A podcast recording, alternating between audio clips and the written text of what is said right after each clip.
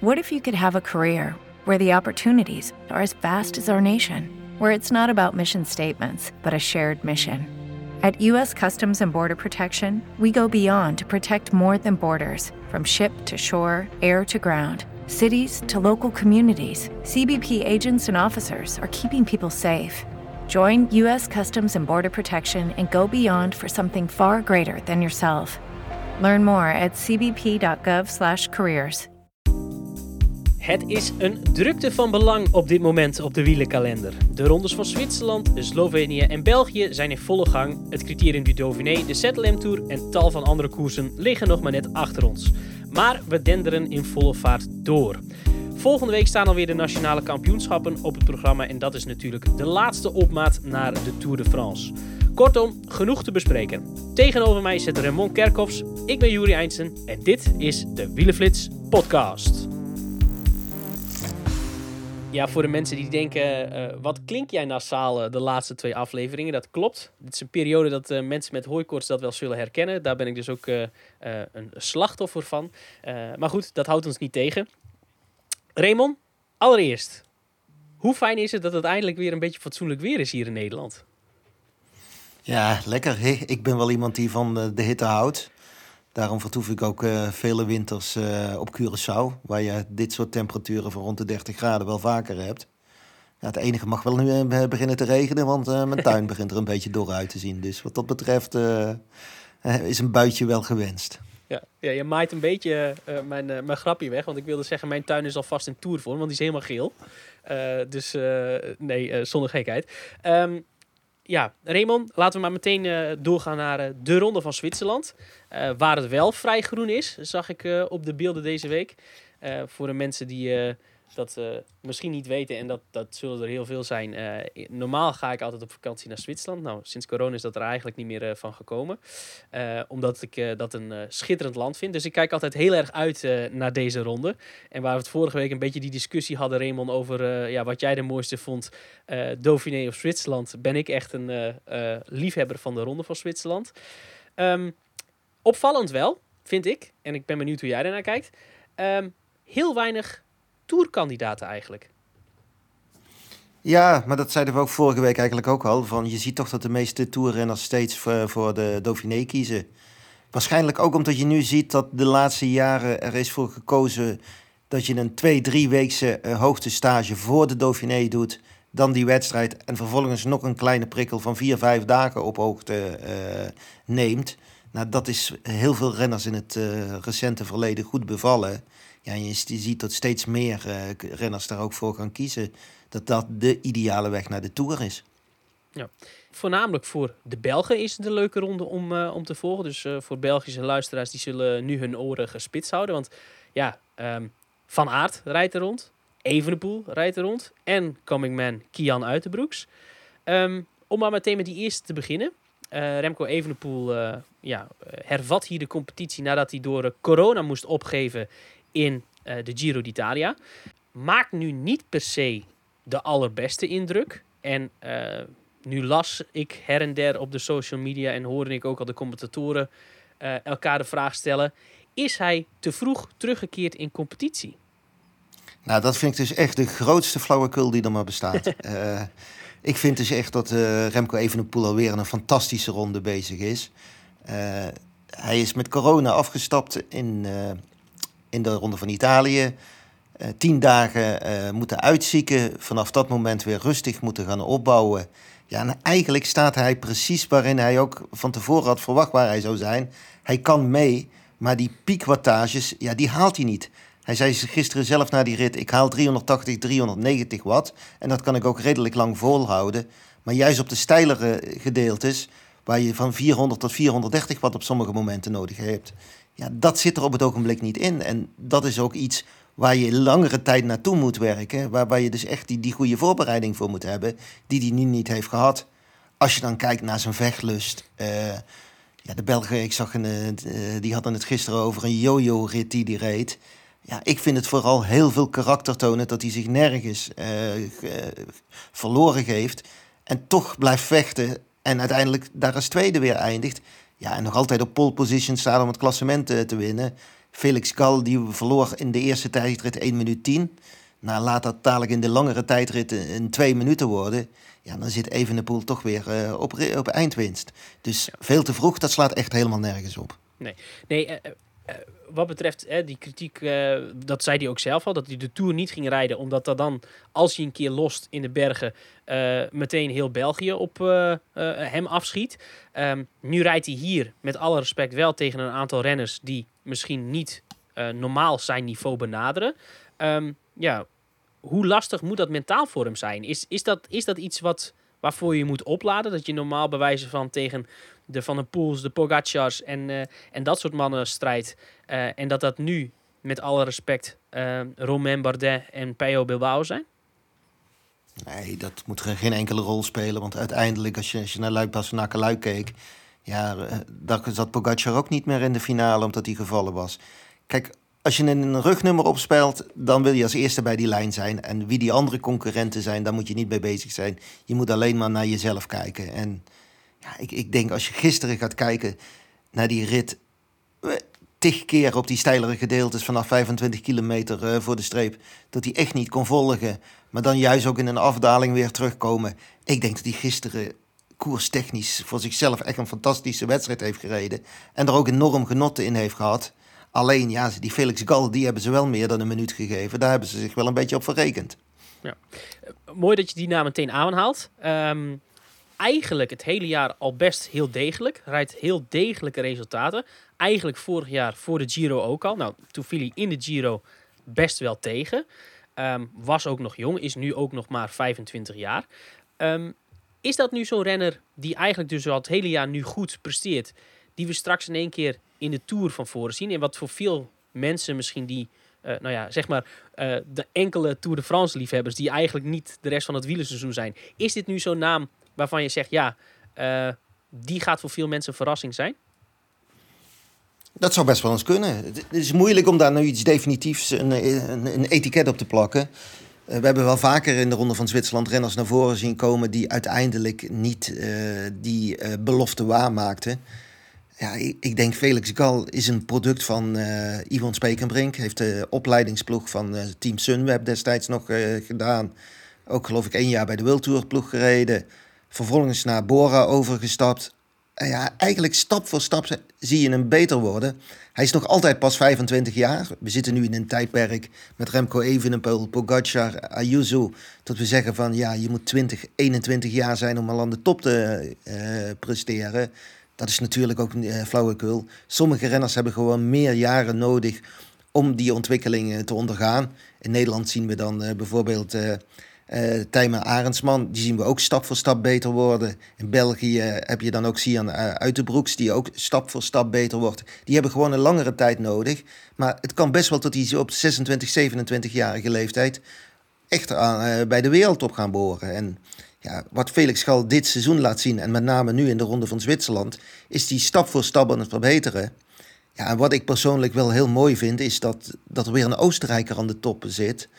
Uh, Oostenrijk heeft heel veel over zich heen gekregen in de dopingjaren.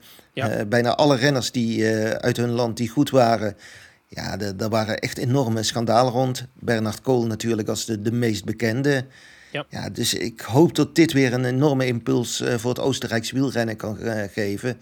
Ja, want een Oostenrijker in de top van de Tour, van de, grote rondes, ja, dat, die horen er wel bij.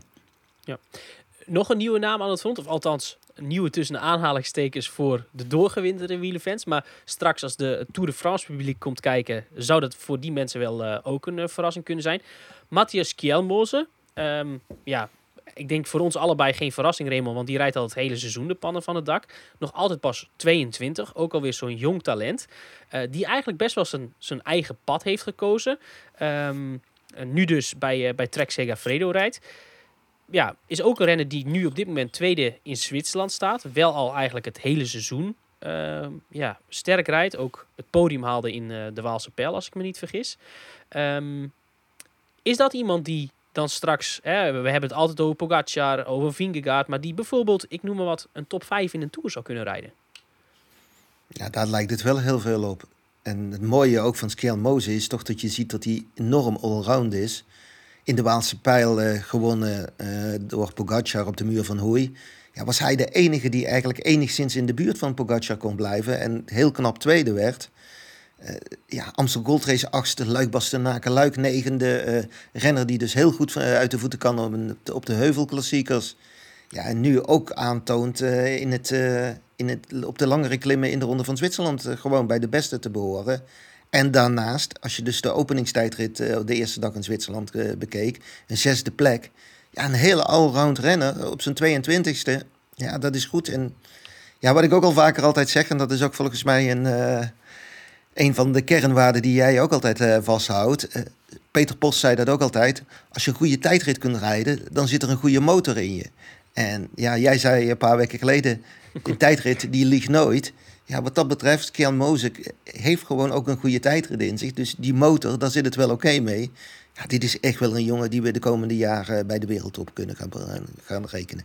Ja. Hoe, hoe, hoe, hè, want die rijdt dus bij Trek Fredo eigenlijk een beetje uit de schaduw. Want hè, het is niet dat hij, hè, we hebben net zijn resultaten besproken, het is niet dat hij uit het niets komt. Maar ja, hoe belangrijk is het misschien wel voor, voor zo'n relatief onbekende jongen, want dat is hij toch voor het grote publiek, dat hij uh, ja, buiten die schijnwerpers eigenlijk bij een ploeg als Trek Fredo zo uh, ja, rustig naar dat topniveau kan groeien. Hoe belangrijk is dat in het hedendaagse wielrennen?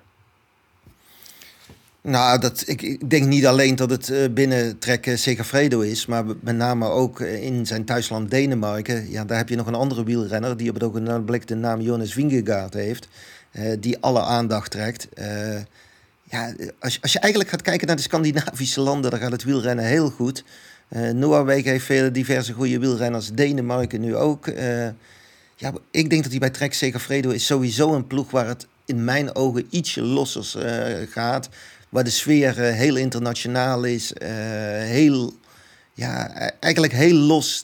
Totaal anders dan bij Jumbo-Visma, dan bij een team DSM.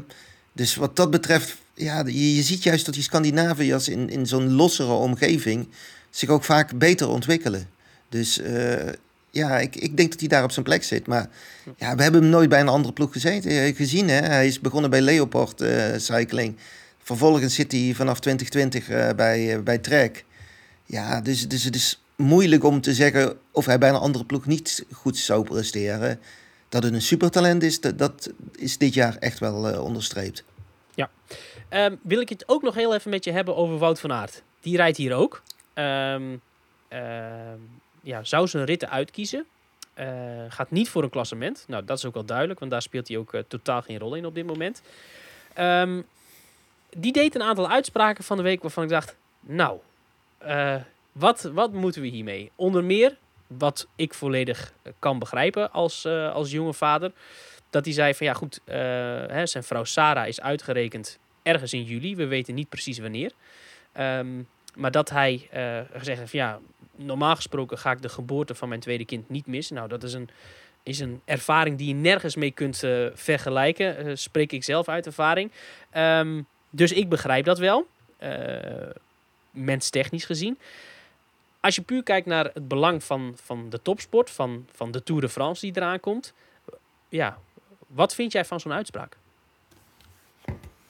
Ja, ik vind het 100% te begrijpen dat hij voor de geboorte van zijn kind naar huis wil. Uh, daar is geen discussie over mogelijk.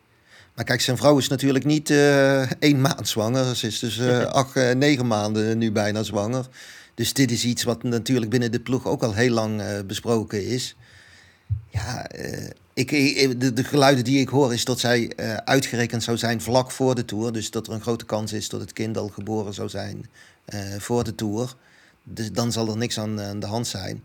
Ja, maar als jij met iemand zit die binnen drie, vier dagen in de Tour naar huis moet. En die ook nog een ontzettend belangrijke rol binnen het geheel heeft. Misschien wel uh, de belangrijkste rol achter Jonas Vingegaard.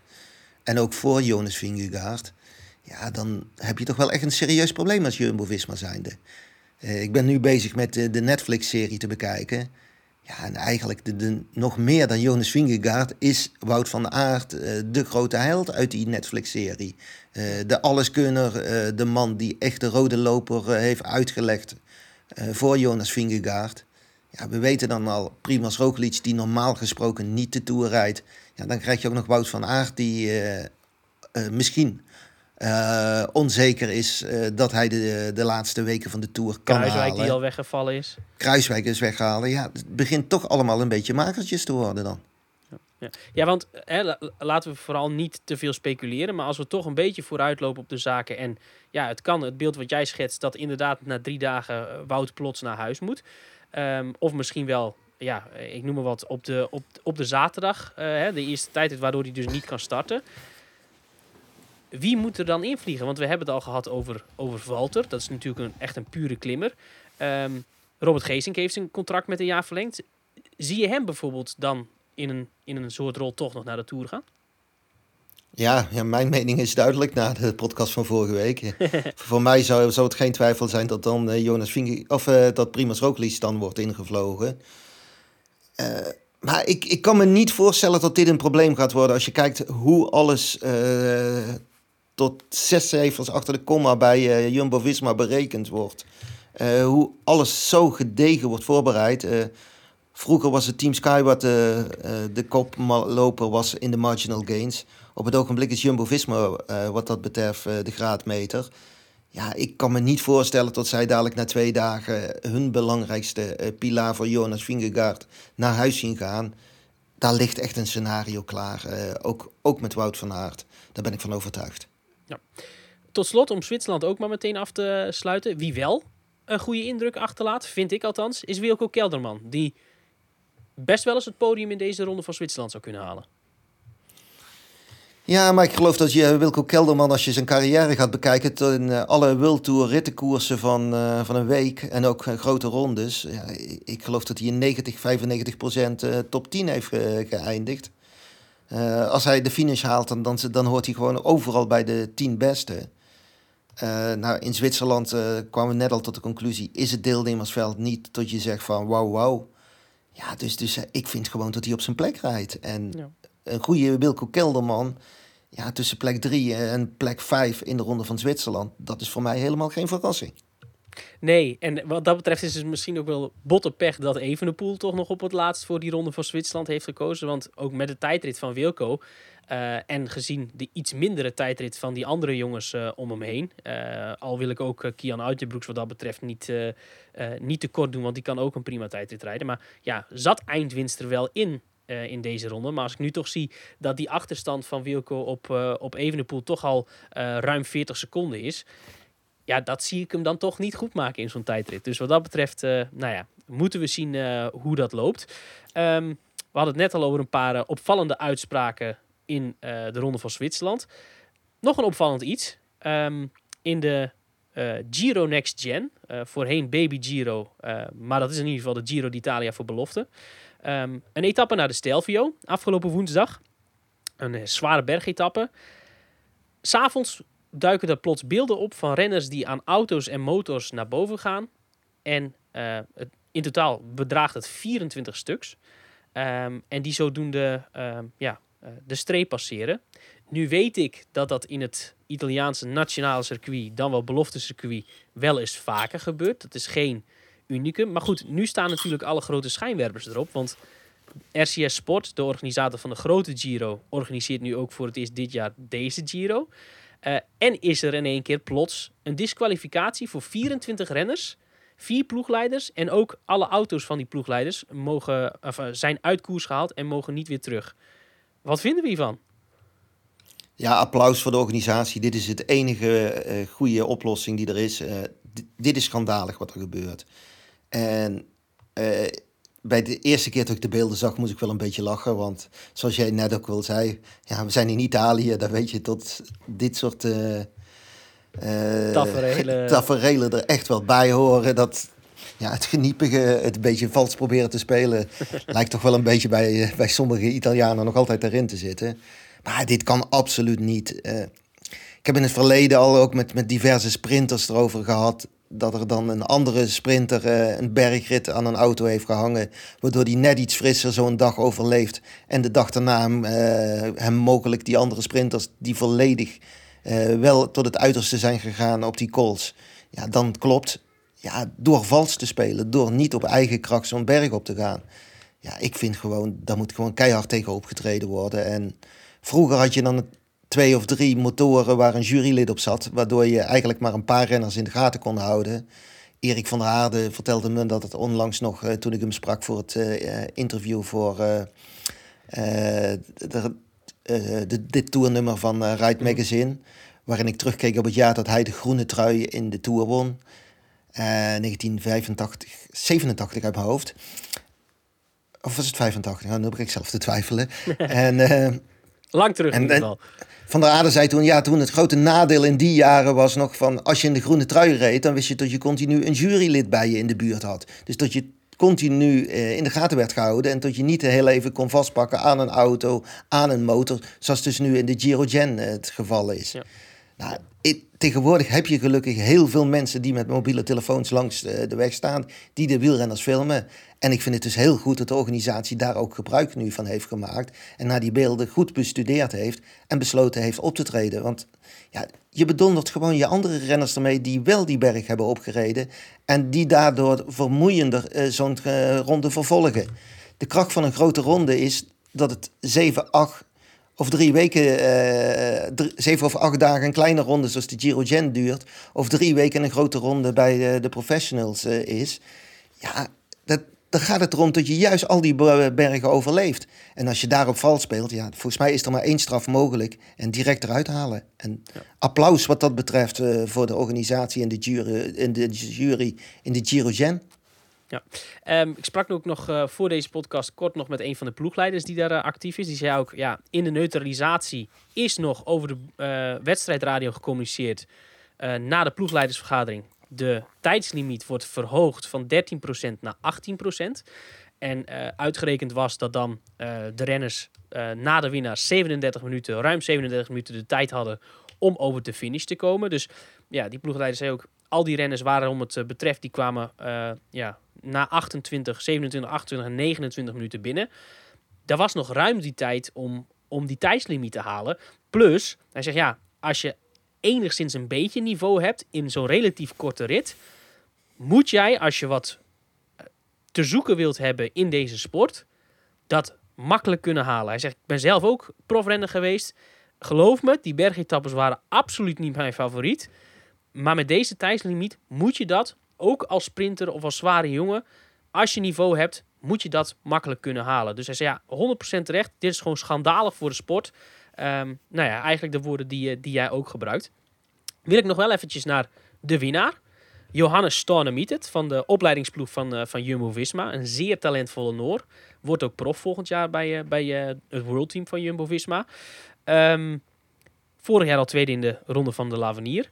En nu wil het toeval dat jij die familie goed kent, heb ik begrepen, Raymond.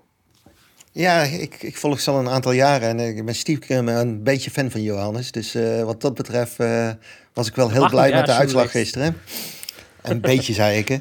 Uh, nee, tijdens de WK wielrennen in 2019 in Harrogate sliep ik in Leeds. En ik nam elke ochtend de trein van Leeds naar Harrogate. En één ochtend zat ik in de coupé en tegenover me zat een man uh, alleen met een Noorse vlag. Uh, dus ik ging een gesprek aan met hem.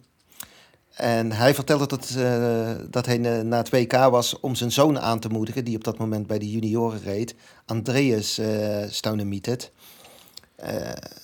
Nou, hij vertelde, Andreas was ook een hele goede langlaufer, al nationale titels in Noorwegen gehaald en het ging heel goed opwaarts. Maar hij had ook nog een andere zoon, die Johannes, die wilde ook nog gaan fietsen. En ja, zijn vrouw en hij, het was moeilijk om bij al die koersen uh, samen te zijn. Dus ze verdeelden een beetje. Uh, de een die ging naar het EK, de ander die ging naar, uh, naar de WK. En ja, van het wielrennen begreep hij eigenlijk niet zoveel. En nou, we besloten een beetje contact te hebben. En hij zegt, mag ik jou dan niet eens af en toe bellen om een beetje advies te geven van wat ik met mijn zonen aan moet wanneer ze verder in het wielrennen moeten. Nou, het eerste wat gebeurde, Andrea stapte over naar Italië, uh, Italiaanse belofteploeg.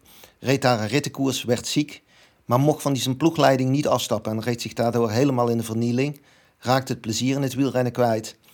Ja, en zijn vader vroeg van, ja, wat moeten we daarmee doen? Nou, ik heb toen voor uh, diverse ploegen nog uh, benaderd of ze interesse hadden. Iedereen kende Andreas ook. maar ja, het was midden in het seizoen en om dan nog een belofte erbij te nemen, dat bleek heel moeilijk te zijn. Bij Jumbo-Visma stond hij trouwens ook op de lijst. Dus zij hadden hem ook in het vizier.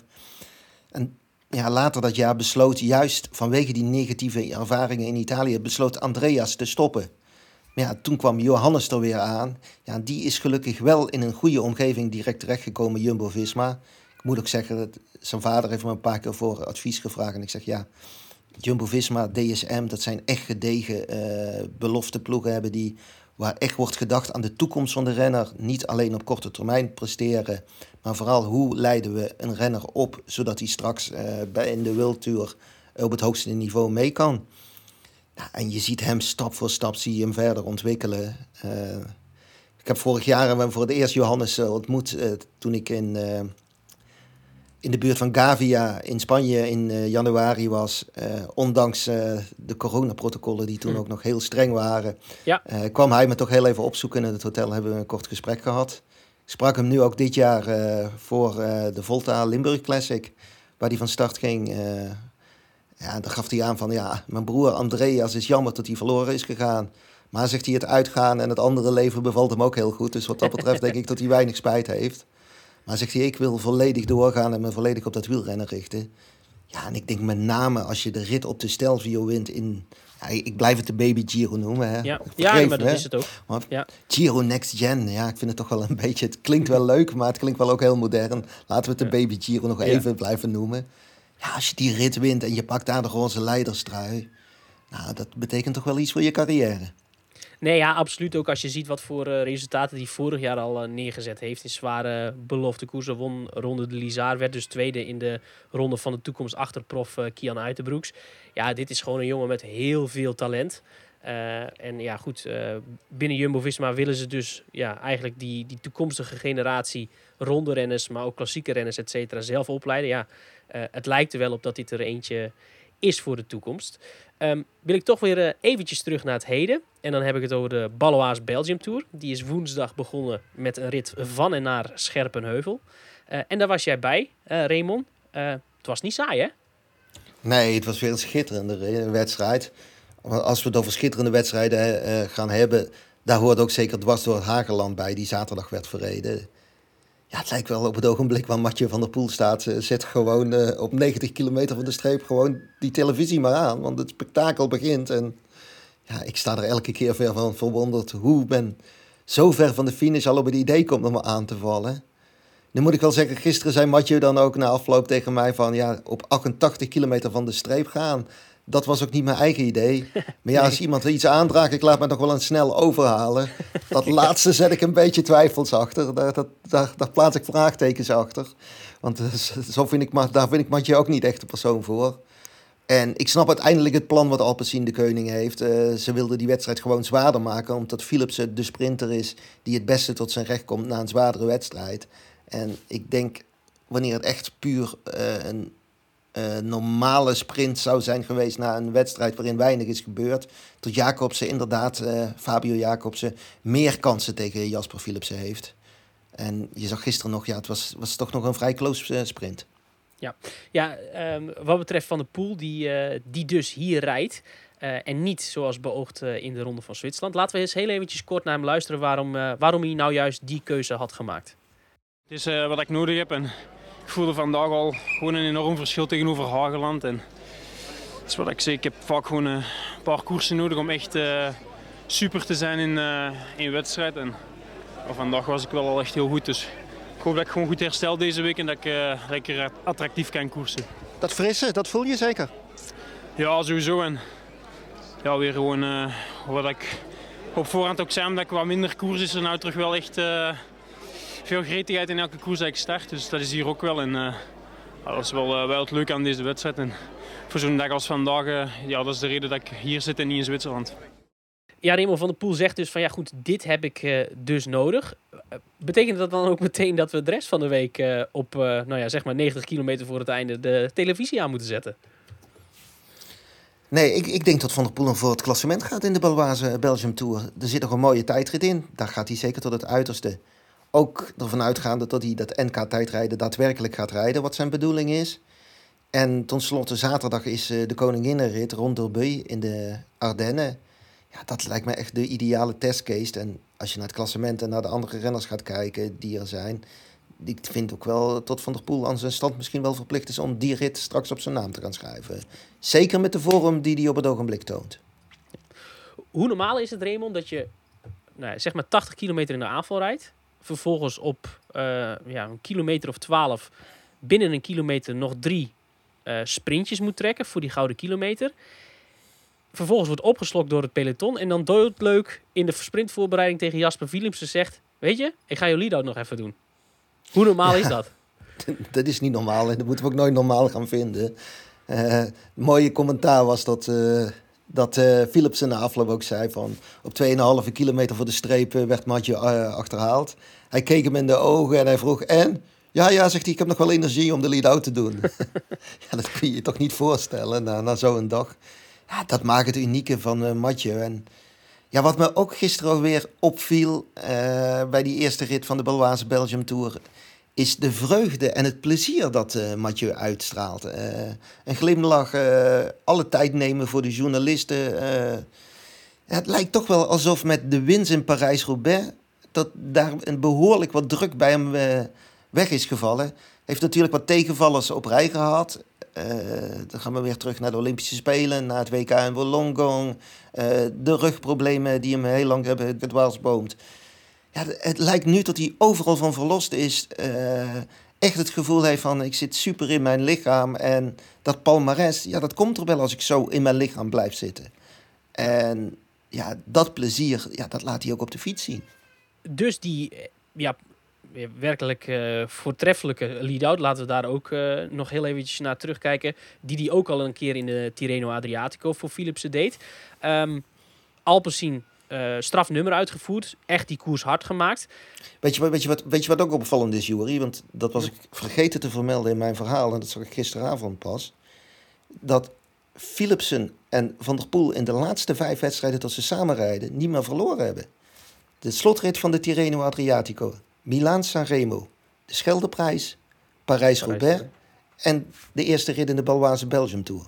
Dus wat dat betreft is er echt een superduo aan het ontstaan. Ja. En het is mooi ook dat je ziet hoeveel tijd ze nodig hebben gehad om naar elkaar toe te groeien. Want ze zijn eigenlijk al langer ploegmaten van elkaar. Maar ze hebben elkaar nu echt gevonden. En ja, ik vond het ook schitterend hoe ze met elkaar omgingen. Voorbij de finish was een straatje naar rechts, moest je omhoog richting de beruchte, beroemde basiliek van Scherpenheuvel. Ja, en ze pakten elkaar vast en uh, ze reden samen dat stukje richting de basiliek omhoog. En toen vielen ze elkaar weer in de armen. Ja, er is echt een vriendschap tussen hun uh, gegroeid.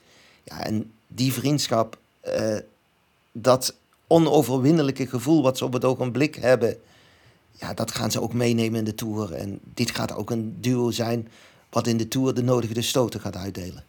Ja. Um, wat betreft, hè, er is heel vaak het, het, het verhaal, oké, wie is de snelste sprinter? Nou, daarover zijn de meningen verdeeld. Als ik het heb over de beste sprinter, hebben we het dan over Jasper Philips op dit moment, Raymond? Ik denk het wel. Al ben ik er ook van overtuigd dat... Kijk, ik denk dat hij de beste en de snelste sprinter van dit peloton is. Maar dat is geen enkele garantie dat je meerdere ritten in de Tour gaat winnen. Het niveau zit heel dicht bij elkaar. En ja, er kan zoveel in een sprint tegenwoordig gebeuren. Uh, als je teruggaat naar het verleden en dan kijk ik naar de tijd van Mario Cipollini, naar uh, Petacchi, Kittel bij Quickstep, uh, Cavendish bij HTC High Road. Dan had je dus echt sprinttreinen die zodanig een rode loper uitlegden dat de sprinter er eigenlijk alleen maar de laatste 50 meter uit hoefde te komen en van niemand anders last heeft. De laatste drie, vier jaar zien we dat eigenlijk nauwelijks meer in het peloton. En moet toch iedereen veel meer zijn eigen weg uh, zoeken. Er is geen enkele ploeg die een hele dominante uh, sprinttrein kan opzetten.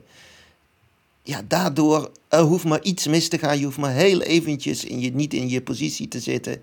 En je bent geklopt. Dus er komt toch ook het nodige geluk bij kijken. Waardoor niet altijd de snelste gaat winnen. En als je mij nou gaat zeggen, uh, gaan Groene, gaat Groenewegen twee ritten winnen, gaat Jacobsen twee ritten winnen, gaat uh, Philipsen er twee winnen. Ja, het, het, is onmogelijk om die voorspelling te doen. Ja. En dat hebben we vorig jaar ook gezien, want ja, eigenlijk Philipsen was de enige die twee ritten wist te winnen van alle topsprinters. Terwijl je andere jaren toch altijd een sprinter had die er uh, meer bovenuit stak.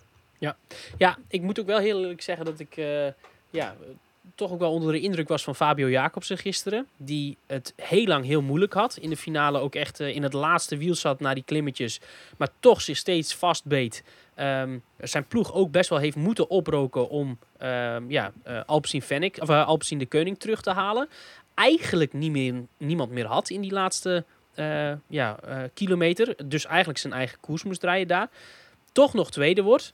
En als ik dat dan toch vergelijk met uh, een Caleb Ewan, die eigenlijk van hetzelfde kaliber is, ja, die er helemaal niet aan te pas komt. Terwijl we die ook wel eens in Milaan Sanremo tweede hebben zien worden meermaals.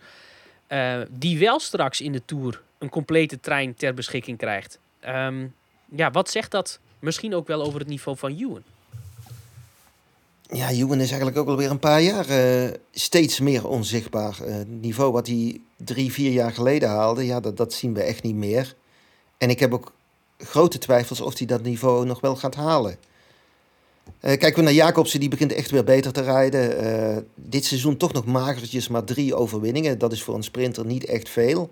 Dus ik denk wel dat het belangrijk voor hem is dat hij in de Baloise Belgium Tour een rit gaat winnen. Zodat dat een opsteker is voor zijn zelfvertrouwen. Ja, en dan moeten we toch nog even afwachten. Uh, de keuze die uh, uh, Patrick Lefevre gaat maken. Gaat hij Tim Merlier of gaat hij Fabio Jacobsen meenemen? Radio Peloton, zoals de geruchtenstroom de, zegt. die geeft eigenlijk aan dat Jacobsen gaat tekenen voor Bora Hans Grohe. Dus dat hij de ploeg van Patrick Lefevre gaat verlaten. Dat zou een reden kunnen zijn om Jacobsen niet mee te nemen naar de Tour. Moet ik eens wel zeggen, ik snap, ik snap dat nooit zo goed als je iemand onder contract hebt tot, tot, het einde van het jaar, tot 31 december 2023, maak dan voor je sponsors optimaal gebruik als je een topper hebt, als je zo'n renner in dienst hebt. Je betaalt hem toch en dan wil je toch op dat moment zoveel mogelijk publiciteit uithalen. Dus ik heb dat nooit zo gesnapt. Plus Kijk dat ik ook naar een ellende krijgt. Want hè, dat zien we nu bij Groupama FDG. Dat nu ineens Arno Demar gezegd heeft. Hè, het hele jaar, jij gaat naar de Tour, heeft zich erop voorbereid. Wordt nu gezegd, jij gaat niet omdat hij de ploeg gaat verlaten. Uh, dat is misschien wel eenzelfde soort voorbeeld. Punt is wel dat Melier zelf heeft gezegd: ik ga niet naar de Tour. Waardoor dus de weg vrij zou zijn voor Jacobsen. Ja, maar ook als je gaat kijken naar de samenstelling van de ploeg die in de Baloise Belgium Tour rijdt, met onder andere Morkov, dan lijkt dat de meest logische uh, keuze ook te zijn dat Jacobsen gaat. Want hier is gewoon de sprinttrein van uh, Soudal Quickstep de generale repetitie aan het doen met het oog op de Tour. Dus ja, wat dat betreft denk ik ook dat we ervan uit moeten gaan tot Jacobs uh, de Tour rijdt. En laten we daar ook niet lang overheen, omheen draaien. Jacobs als Europees kampioen, als een van de topsprinters van de wereld, die hoort ook gewoon in de Tour thuis. Hè. Dat voor mij geen enkele discussie. Ja. Wordt voor de, de lage landen in ieder geval in de sprints een fantastische tour. Want hè, Groenewegen net al aangehaald. Won dan de eerste etappe in Hongarije. Volgt een ander traject. Maar ik denk dat dat wel een beetje de, drie sprinters zijn waar het om gaat draaien. Vooral ook omdat Wout van Aert heeft gezegd: ja, die groene trui ga ik me niet mee bezighouden. Um, ja, dan als ik toch plat sla, dan, dan komt dat neer op een, op een duel Philipsen, Groenewegen en Jacobsen. Wat voor Nederland en België natuurlijk prachtig is. Ja, maar er komen altijd nog wel een paar andere jongens tussen. Dat zie je in de Tour steeds. Uh, misschien is het wel Christophe Laporte die, die gaat verrassen. Hè? Dat, je weet het nooit. Uh, Nee, ik, ik ben er altijd van overtuigd dat je niet te veel naar, naar bepaalde sprinters moet gaan kijken. Want daar gaan altijd nog verrassingen tussen zitten. En, en ook jongens die nu nog niet zo goed uh, excelleren, die straks in de Tour er wel gaan staan. Uh, een sprint blijft onvoorspelbaar. Hè? Dit wil niet altijd zeggen dat de beste of de snelste de sprints gaat winnen. Uh, wat dat betreft kan er altijd heel veel gebeuren. Um, Jacobsen en Groenewegen lijken dus zeker van de Tour. dat zijn twee van de maximaal 15 Nederlanders die we kunnen gaan zien in de Tour de France. Um, we hebben een overzichtje gemaakt bij ons op, uh, op de website wie uh, er kunnen starten. Nou, er zijn een heleboel Nederlanders die uh, de selectie niet gaan halen. op dit moment zijn er 15 die het nog wel zouden kunnen halen. Maar, moet ik eerlijk zeggen, daar zijn wel een aantal twijfelgevallen bij. Uh, Pascal Eekhoorn, die nog niet helemaal zeker is bij Lotto Soudal. Al is daar nu wel Thomas de Gent weggevallen. Dus zou je zeggen, daar is een plekje vrij. Uh, Wout Poels, die een beetje met um, ja, gezondheidsklachten kampt. En um, deze week in Slovenië moet laten zien dat hij klaar is om toch naar de Tour te gaan. Arendsman, daar is de kans zeer, zeer klein.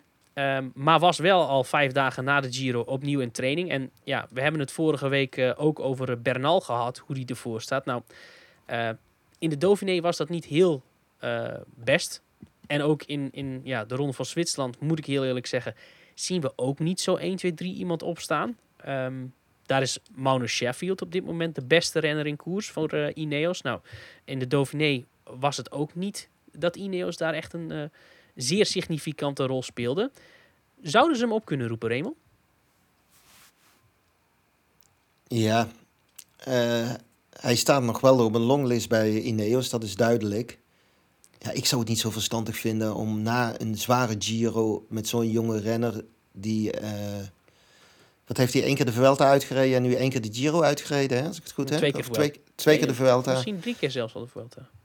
Ja, maar om dan meteen de, om de dubbel te gaan doen, vind ik toch op zijn leeftijd iets te veel. Dan zou ik een dubbel Giro Vuelta veel logischer vinden. Net als wat hij Nee. vorig jaar gedaan heeft. Ja, en volgens mij zijn ze bij, eh, zijn ze bij Ineos ook heel rustig hun renners aan het, eh, aan het opleiden. Stap voor stap aan het verder aan het laten ontwikkelen.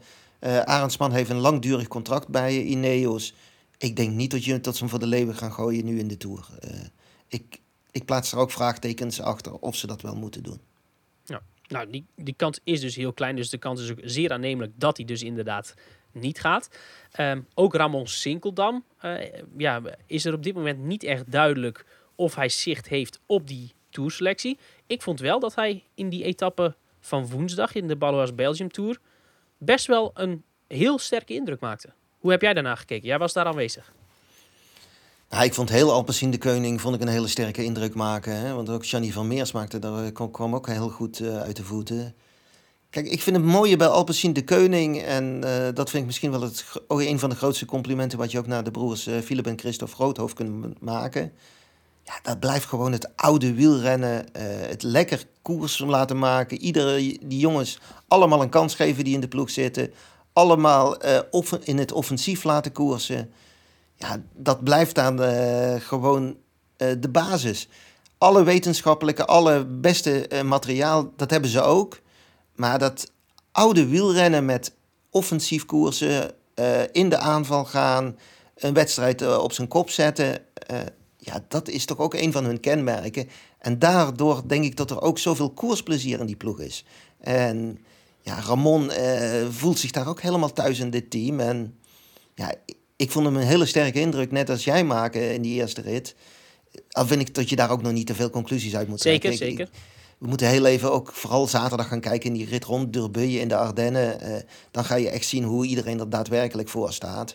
Maar ja, Sinkel dan met zijn ervaring, eh, ook als lead-out eh, in de trein voor Philipsen straks. Dan zou je Van der Poel en, en Sinkeldam allebei kunnen gebruiken voor Philipsen. Ja, dat lijkt me wel een, een, een- Ik zou hem meenemen in ieder geval als ik, ja. als ik Groothoofd van, met mijn achternaam zou heten. Ja. Heb je natuurlijk ook nog, eh, nog Jonas Ricard, die gisteren ook eh, eigenlijk de lead-out zou doen voor Philipsen. maar toen Van der Poel inderdaad terugzakte, kwam die ertussen. Ehm, ja, hoeveel man heeft Jasper nodig in zo'n sprinttrein, denk je? Hè? Heb je en Ramon en Ricard nodig? En Matje. Precies. Ja, maar dat, dat, dat, dat is verschil van sprint tot sprint. Je weet niet hoe, hoe iets loopt. Kijk, als, als je die trein eh, kunt uitzetten zoals dat vroeger ging met Cipollini, eh, HTC, met, met Cavendish. Ja, noem ze maar weer op. Kijk, dat, misschien bestaat zo'n kans wel. En dan moet je zeker dat initiatief nemen. Dan zorgen dat er niemand meer overheen komt. En ja, misschien zij- hebben zij ook wel de sterkste lead-out van eh, het hele peloton. Eh, hebben zij de beste sprinttrein? En met Philipsen in deze vorm, ja, ja eh, het is een troef die ze zeker moeten gaan spelen. Ehm, zoals ik al zei, maximaal 15 renners dus. Eh, een paar twijfelgevallen hebben we net besproken. Dan zouden we uitkomen op 10 of 11 Nederlanders in de Tour.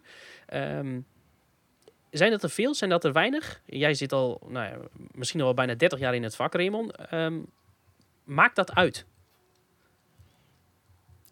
Ja, ik, hoop altijd zoveel mogelijk Nederlanders aan de start te zien. Dat, eh, dat maakt het zeker leuker. Eh, ik, ik, ik denk ook dat we, dat we tussen de 10 en 12 gaan uitkomen, als ik het zo zie. Eh, wat dat betreft is dat een getal wat we de laatste jaren vaker hebben gezien. maar het zit aan de lage kant.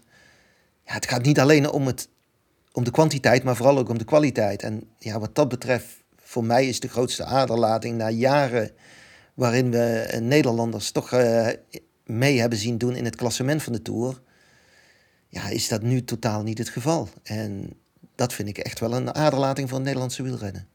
Ja.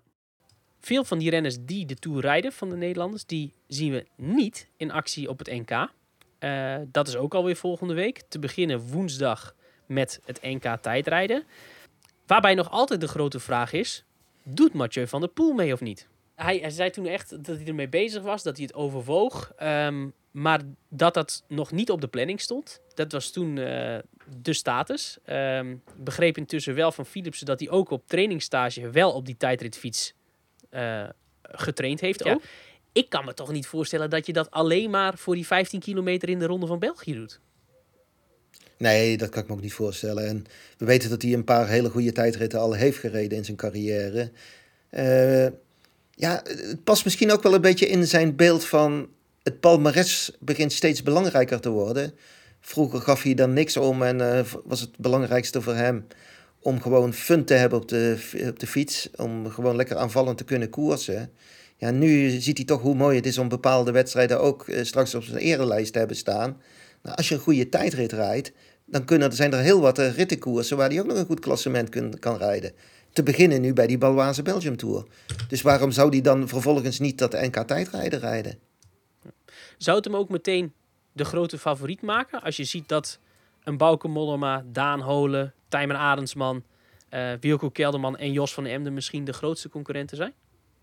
Nou, Tijmen Arendsman weten we ook van als hij zich toelegt op een tijdrit dat, dat hij bij de betere behoort. En dan is voor mij nog in eerste instantie Tijmen Arendsman toch de grote favoriet puur ook, hè, die tijdrit is volgens mij voor het eerst sinds 2018 eh, weer uh, langer dan 40 kilometer. is natuurlijk een, een, een hele, hele afstand. Um, ja, uh, Van de Poel daar meedoen zonder dat hij ja, direct kan winnen. Zie je dat gebeuren? Want het is toch best wel een eentje rijden vanuit Wustwezel, waar hij volgens mij tegenwoordig woont. Ja, maar uh, je wilt me nu een uitspraak ontlokken. Uh, we hebben zo vaak uh, van der Poel ergens gezien en waar hij het totaal onmogelijke, wat niemand in, had gedacht van, ja, maar kan hij dit realiseren, dan doet hij het toch. Wie had ooit gedacht dat je Milaan Sanremo op de Poggio zo nog kon wegrijden en, en zo mooi kon, kon volhouden tot op de Via Roma in Sanremo. Nou, dat heeft hij dit voorjaar ook weer aangetoond ja, eh, met Matje van der Poel weet je het nooit. En hij blijft iedereen verbazen en verrassen. Uh, wat dat betreft zei Adrie van der Poel dat onlangs ook nog tegen mij. Het is een jongen, ik zit naar hem te kijken en het is mijn eigen zoon. Maar hij blijft mij verbazen. Dus, dus dat kan ook gewoon op dat NK tijdrijden gebeuren. Ja. Waar hij wel in ieder geval zeker inderdaad bij is, is het uh, NK op de weg. Uh, waarbij dus een, een aantal um, grote namen niet aanwezig zijn. Uh, denk aan een Bauke Mollema, uh, ook een Wout Poels, die natuurlijk allebei in het buitenland wonen. Dat geldt ook trouwens van Danny van Poppel, waardoor het wat lastiger is om uh, ja, voor die ene wedstrijd een week voor de Tour die oversteek nog naar Nederland te maken. Tijmen Adensman zal dus ook alleen maar het NK tijdrijden rijden. Taco van der Hoorn ligt er natuurlijk nog uit vanwege een hersenschudding. Um, Jumbo-Visma maakt dinsdag pas de selecties bekend, wat wel zeker is, is dat Koen Bouwman en, uh, en ook Olaf Kooi daar uh, aan de start verschijnen. Um, hoe lastig, hè, jij, jij woont in Limburg, Raymond, hoe lastig is het voor Jumbo-Visma om met zo'n ploeg al die andere kanshebbers te neutraliseren? Poeh. Nou, het, het parcours is best wel pittig. pittiger dan de afgelopen jaren, maar in Limburg hebben we zwaardere rondes gezien. In Meersen, in Geulen, op de Adsteeg, in Gulpen. Wat dat betreft uh, zijn er echt wel zwaardere NK's geweest. Want mm -hmm. ja, we gaan nu eigenlijk net iets uh, buiten uh, de heuvelzone, watersleien. In de buurt Sittard Geleen. maar het blijft daar ook klimmen. in die buurt hebben we wel vaker in Sittard de Eneco Tour heette dat toen nog zien eindigen. En dan zag je ook wel dat het heel moeilijk was om dan uit een groep te kunnen ontsnappen. Ja, met Mathieu van der Poel erbij, uh, die in deze vorm steekt, uh, moet uh, Jumbo-Visma toch echt met een masterplan komen om te kunnen kloppen. Dus wat dat betreft denk ik dat Matje van der... Iedereen gaat kijken van, ja, hoe gaat Van der Poel hier koersen?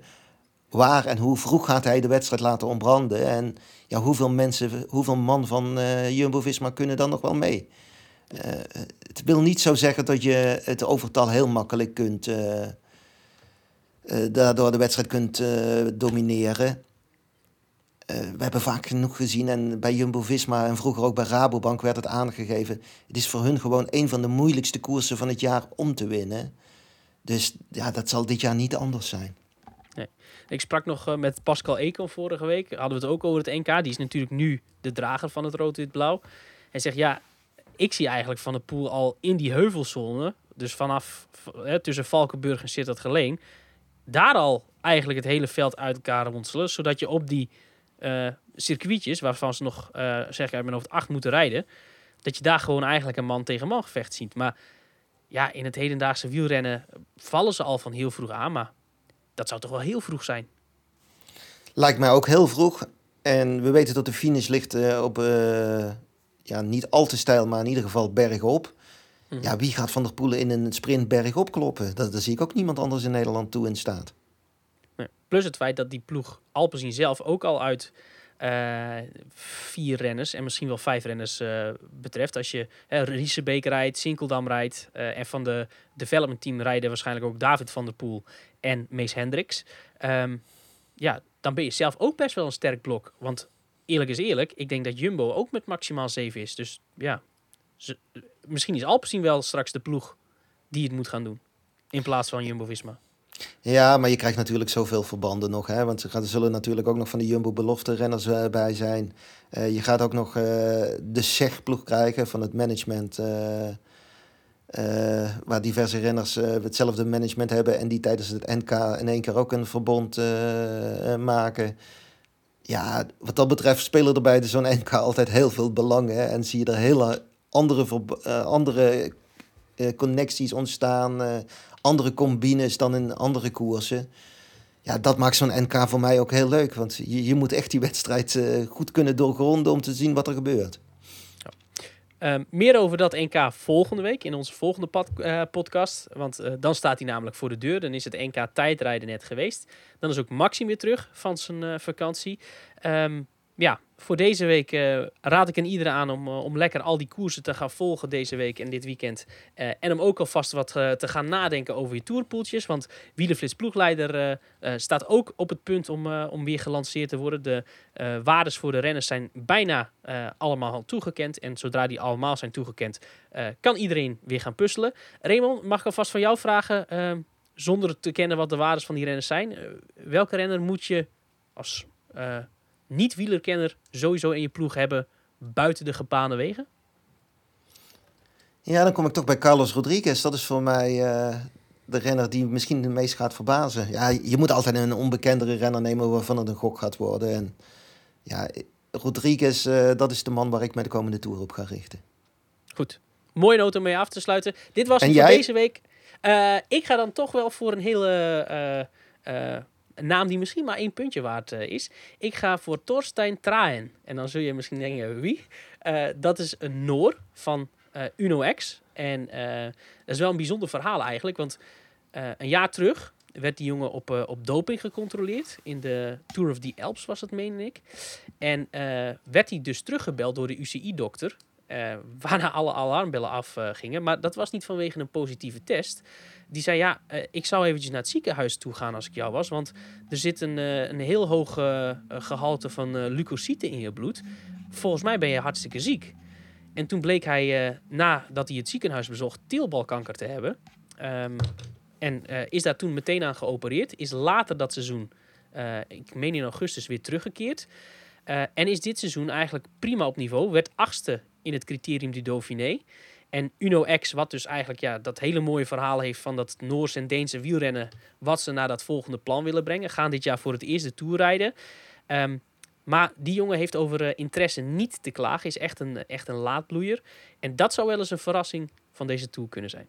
Denk ik, ja. althans. Ja, en ik moet zeggen, ik vind de Uno X echt heel leuke koersen dit seizoen. Uh, heel attractief. Ja, en die Rasmus Tieler, die maakt natuurlijk ook als Noors kampioen ontzettend veel indruk. En die zit ook in de tourploeg. Ja, dat kan ook wel eens iemand zijn die verrassend naar voren kan komen. Ja, en ook gisteren in die, in die eerste etappe in de Ronde van België zaten ze nog met vijf man om, of met vier man om Christophe heen. Uh, nou ja, die werd dan uiteindelijk vierde. Uh, maar goed, ook dat is wel, uh, wel een factor. Die zullen zeker hun, hun stempel op die koers willen gaan drukken als dank voor die wildcard. Dus interessant, interessant. maar daarover krijgen we ook volgende week meer. Want toevallig kreeg ik tijdens deze podcast een uitnodiging om komende dinsdag um, een persconferentie van hun bij te wonen. Waarin ze de tourselectie zullen bekendmaken. Dus daarover ook volgende week meer. En nou ja, over alles wat, wat we in die laatste week voor de tour moeten weten. Dus ja, voor deze week bedankt voor het luisteren en tot dan.